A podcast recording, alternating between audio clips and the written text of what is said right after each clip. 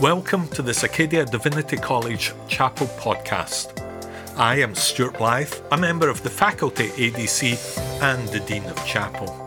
Here, you'll get a chance to hear perceptive and powerful sermons which were delivered by staff, faculty, students, alumni, and guests as part of our weekly Wednesday chapel services.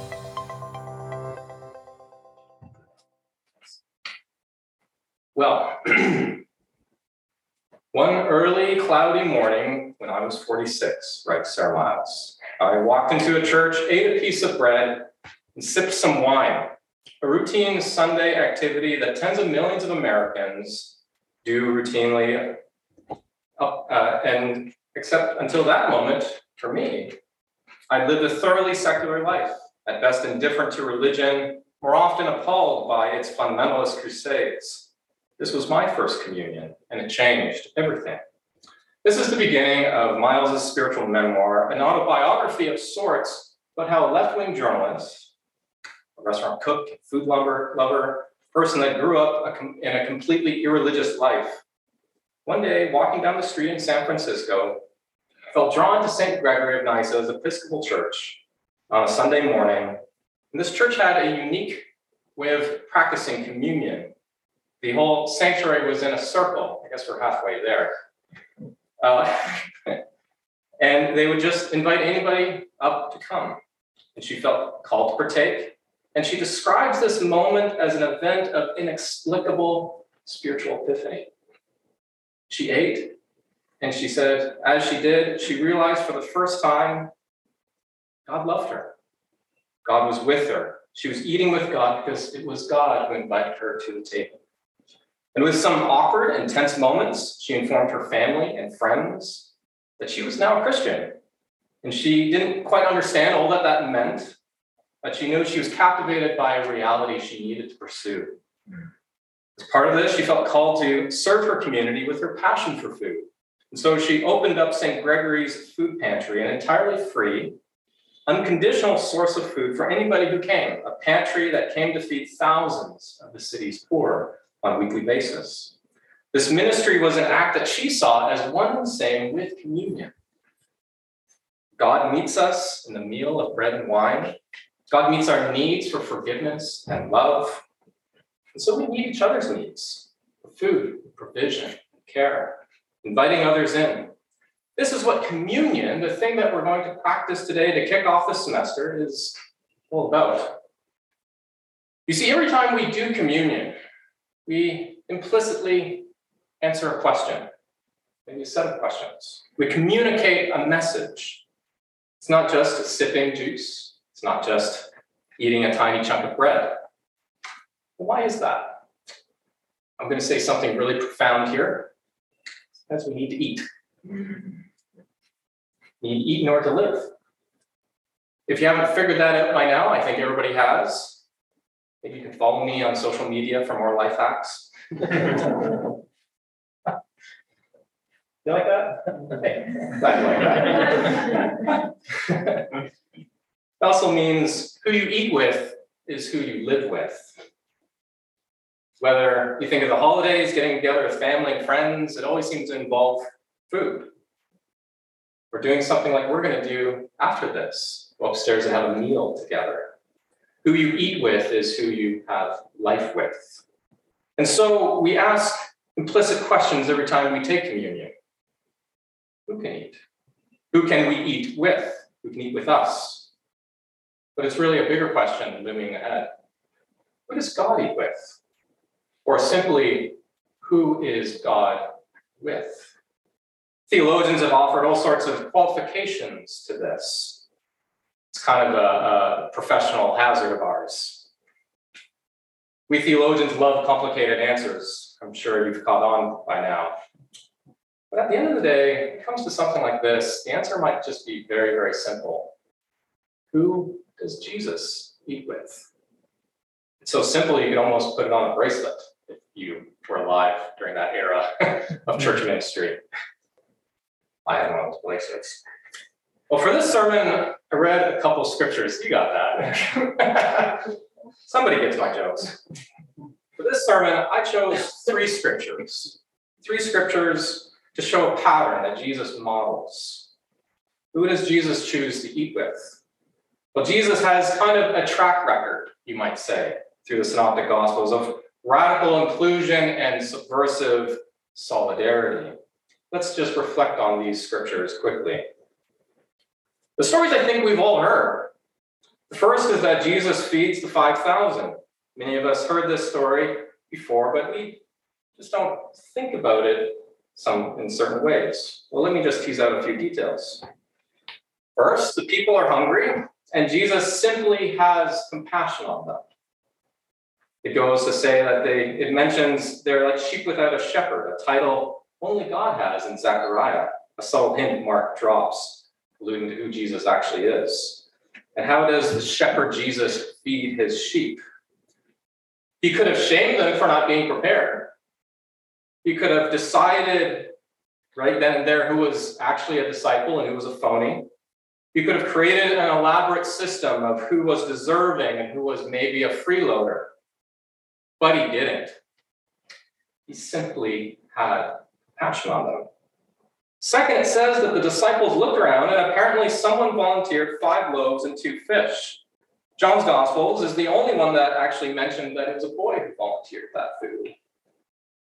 This miracle began with somebody willing to share. God takes our willingness, the smallest gifts we bring, and He can multiply them.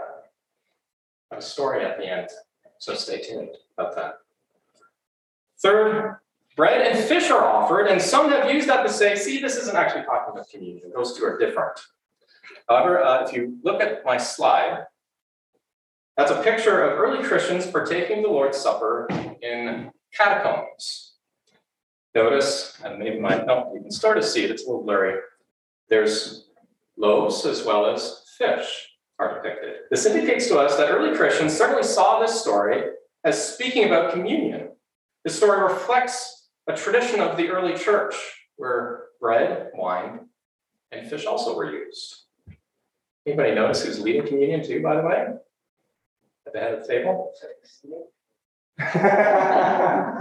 well, you're going to feel bad. It's a woman. a woman is leading communion. Interesting. Notice that children are around this table. Hmm. That's a sermon for another time.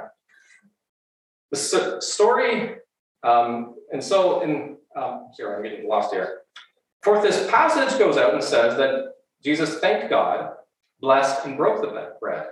So the words used here are similar to the words Jesus used in the Last Supper, blessing and breaking.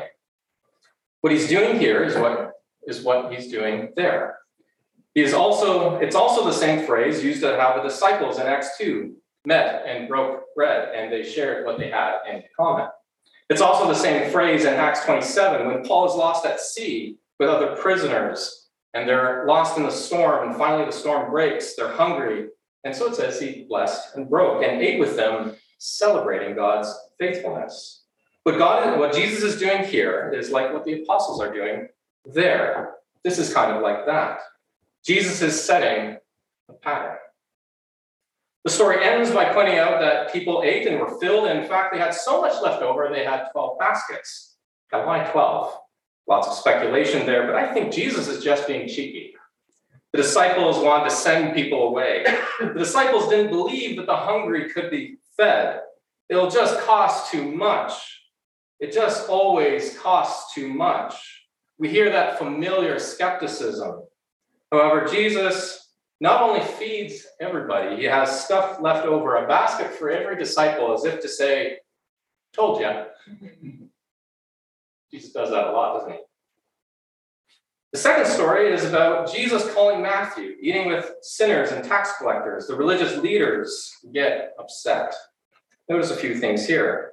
First, the story begins with Jesus calling Matthew a tax collector. Now, uh, as some of you know, I pastored First Baptist Church of Sudbury. Um, we had a retired accountant for the CRA as our uh, treasurer. And every time we read this passage, we had to do the you know necessary joke see God even loves Carl, the tax collector in our church. Which Carl always responded, What has the Bible got against tax collectors? Yeah, that kind of voice. It's an honest profession. Well, there's a little bit different profession in the ancient world, I'm sure you know. The Roman occupation hired these men to extort money out of people. They were regarded as traitors to their people, willing to extort and intimidate. And Jesus makes a point of calling this person to be his disciple. Jesus is making a statement, as he often does. It doesn't matter who you are, Jesus loves you, Jesus has a plan for you, Jesus has a new way of life if you're daring enough to take it up.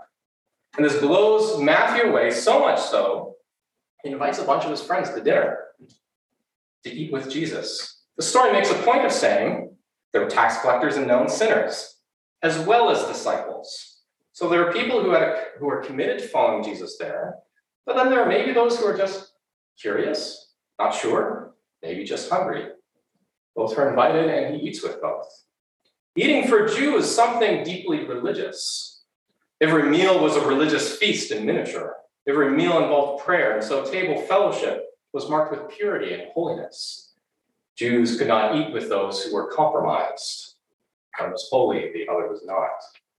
And Jesus ignores this. In fact, he transgresses this. And this enrages the religious leaders that are seeing this. If you can imagine, sort of like an outdoor party, I think of it sort of like a barbecue. I don't know.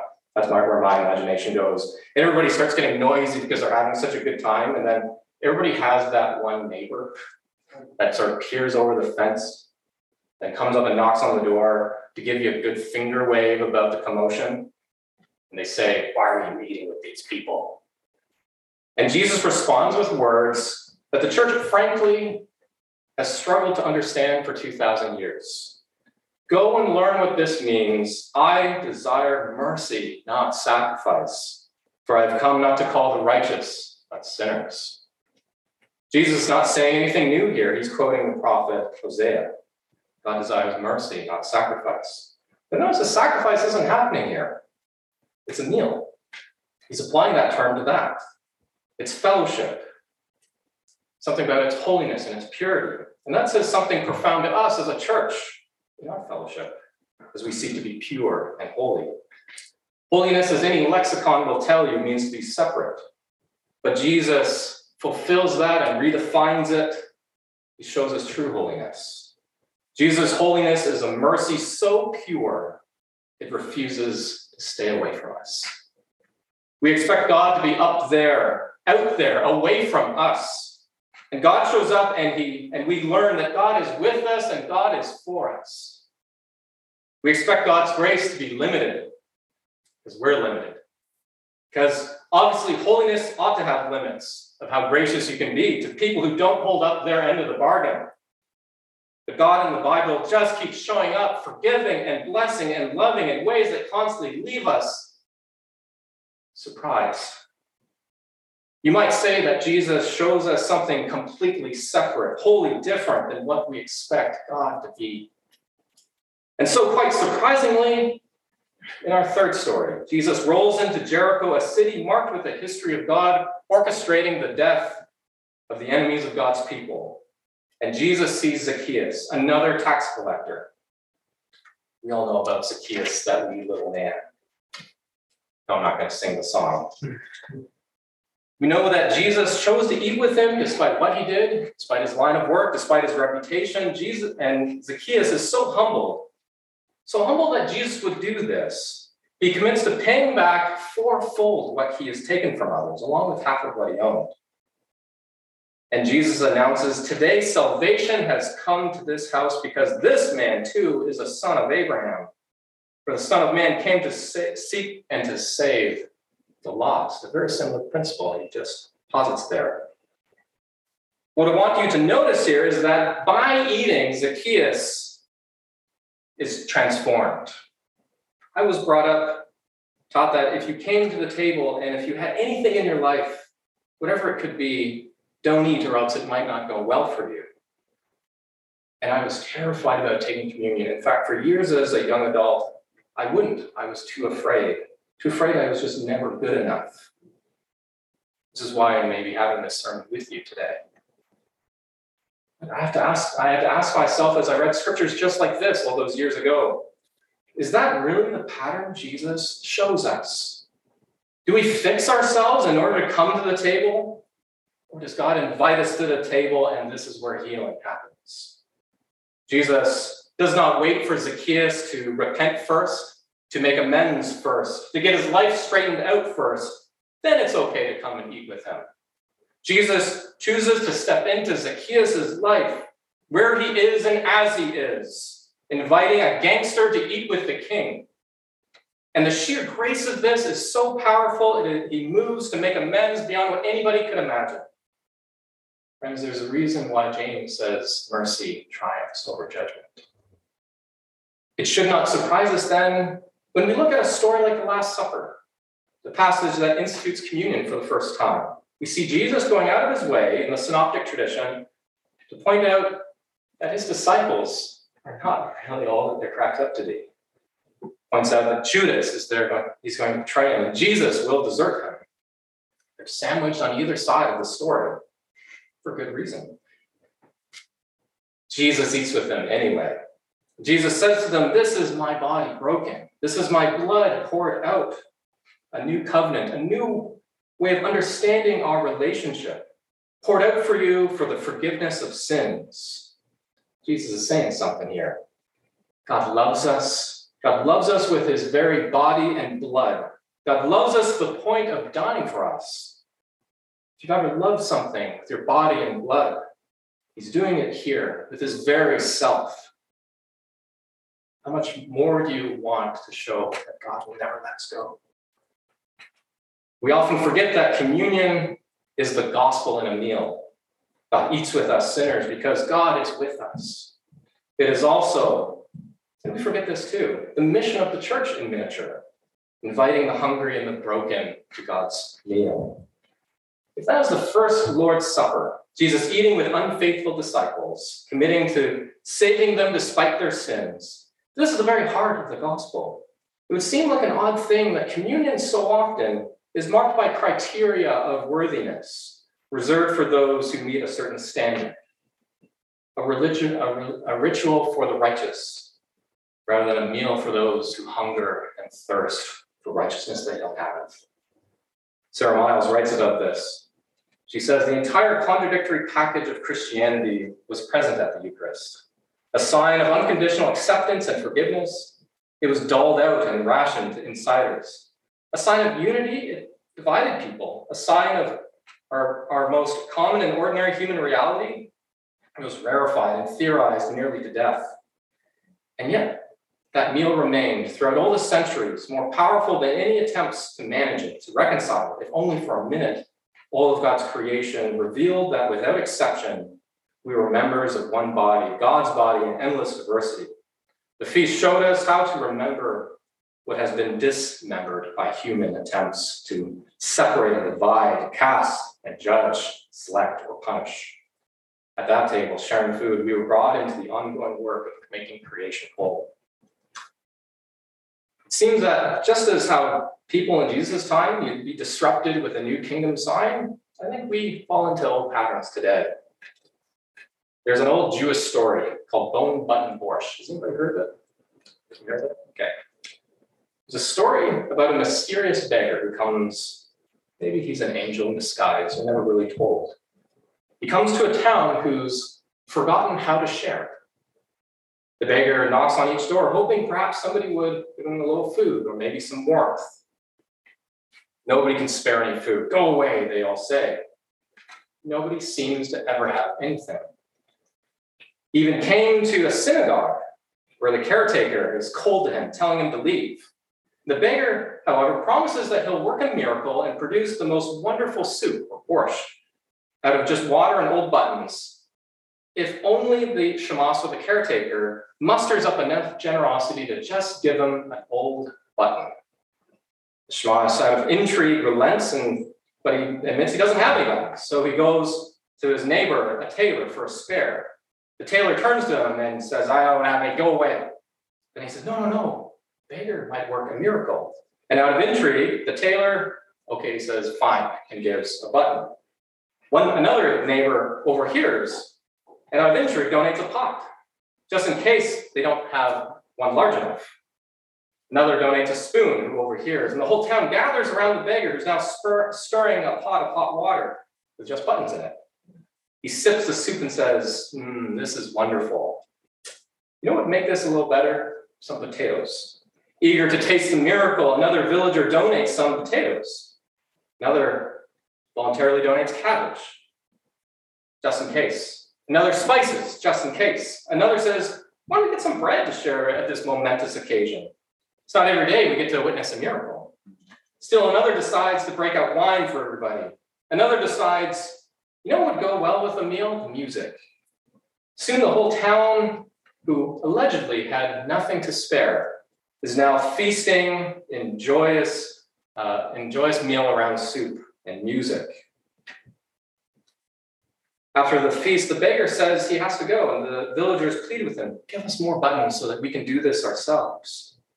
He says, Sure, gives them some buttons, and he disappears. And the villagers continue on making soup for everybody until the buttons ran out and they realized they never need them, needed the buttons anyway. There's something about this new pattern that the beggar is trying to cause the town to be inspired with.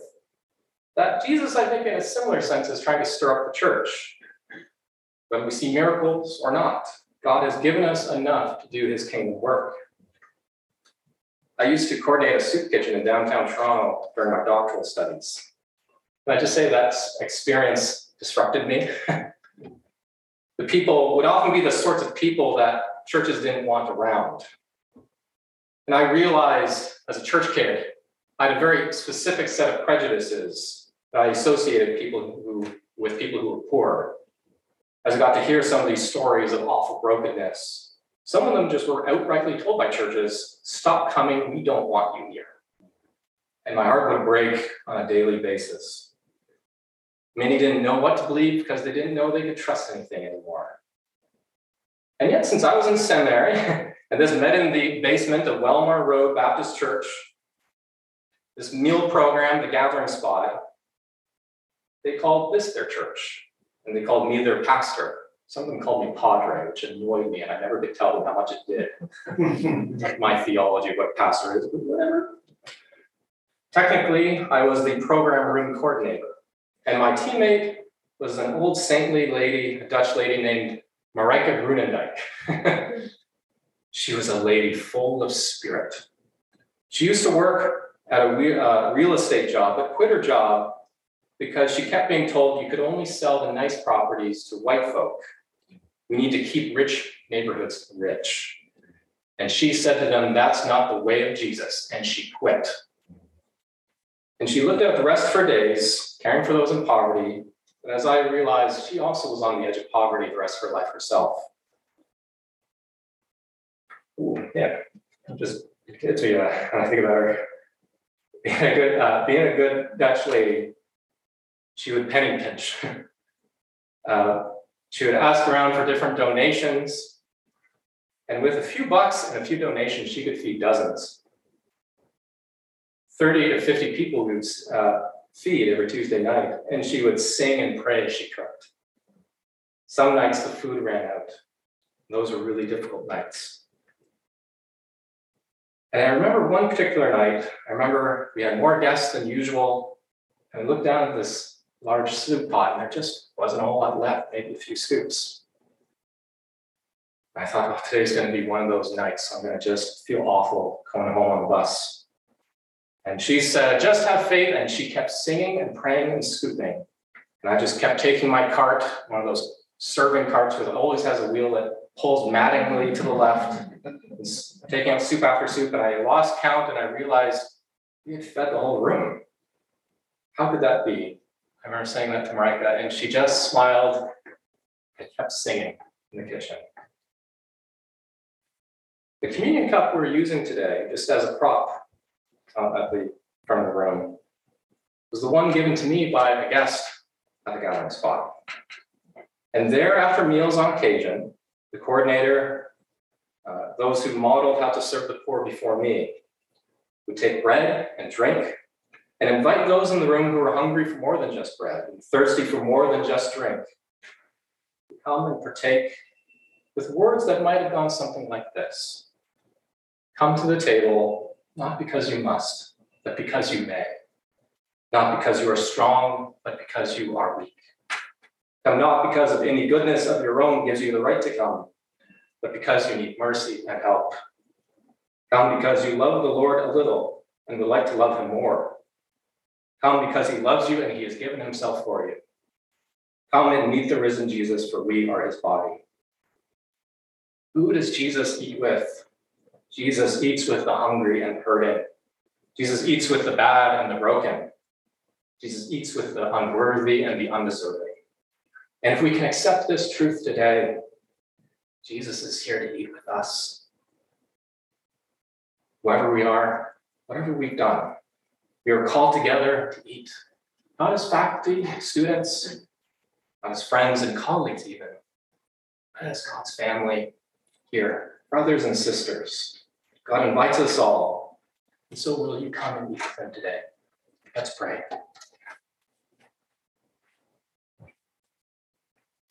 Merciful and holy God, God whose mercy is holy and whose holiness is mercy. God of those who hunger and thirst for righteousness, you come, we come to you today because we're starving. We are here because we are parched in our souls for your love. We come to you feeling like we don't deserve to eat with you. And yet, all we can do is trust that you're the kind of God who has, who has invited us here. You have chosen to eat with us. God, may eating with you today nourish us. As we eat with each other, may it strengthen us. The journey of being disciples on this broken path so rarely traveled. And as you give us bread, teach us, God, to share our bread with others.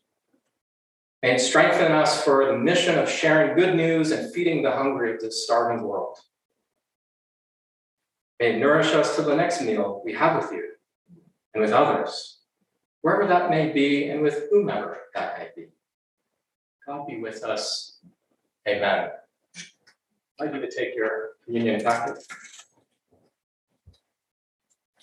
Apostle Paul says, Lord Jesus, on the night he was betrayed, took bread.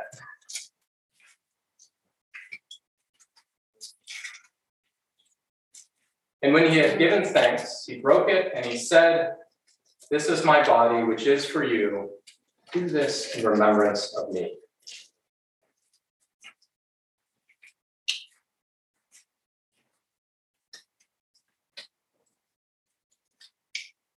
It also says, in the same way, he took a cup. I'll pause. I don't like these things either, but they're necessary.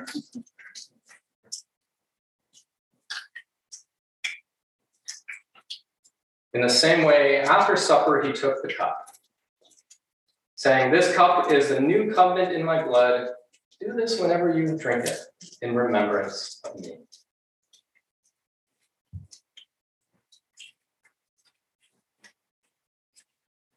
Paul tells us that whenever you eat this bread and drink this cup, we proclaim the Lord's death until he comes again. Amen. Today, it's no coincidence that this chapel is followed by a meal upstairs, a meal open to anyone. Communion does not end when we leave this room. After all, we're uh, going to eat together continually. It's called community meal, but the early church might have called it a love feast. I don't know. Either way, it is a community meal, and we hope that you'll go upstairs and join us. Let's thank God for the food and then I'll give the benediction. God, who always gives us enough, God of rich generosity, we thank you for the food we have upstairs. We thank you for the fellowship. Will grace us there, how we can eat with each other. God, remind us that you are still in our midst, even if we leave a chapel space. Remind us your reality is everywhere around us. So, as your children, as your disciples, may go from here that message of love and peace. Amen. There's a benediction that goes like this The cross, we will share it. The bread, we will break it. The pain, we shall bear it. Joy, we will share it. The gospel, we shall live it. The love we will give it. The light we will cherish it. And one day the darkness, our God will perish it. Amen. Amen. Go in peace.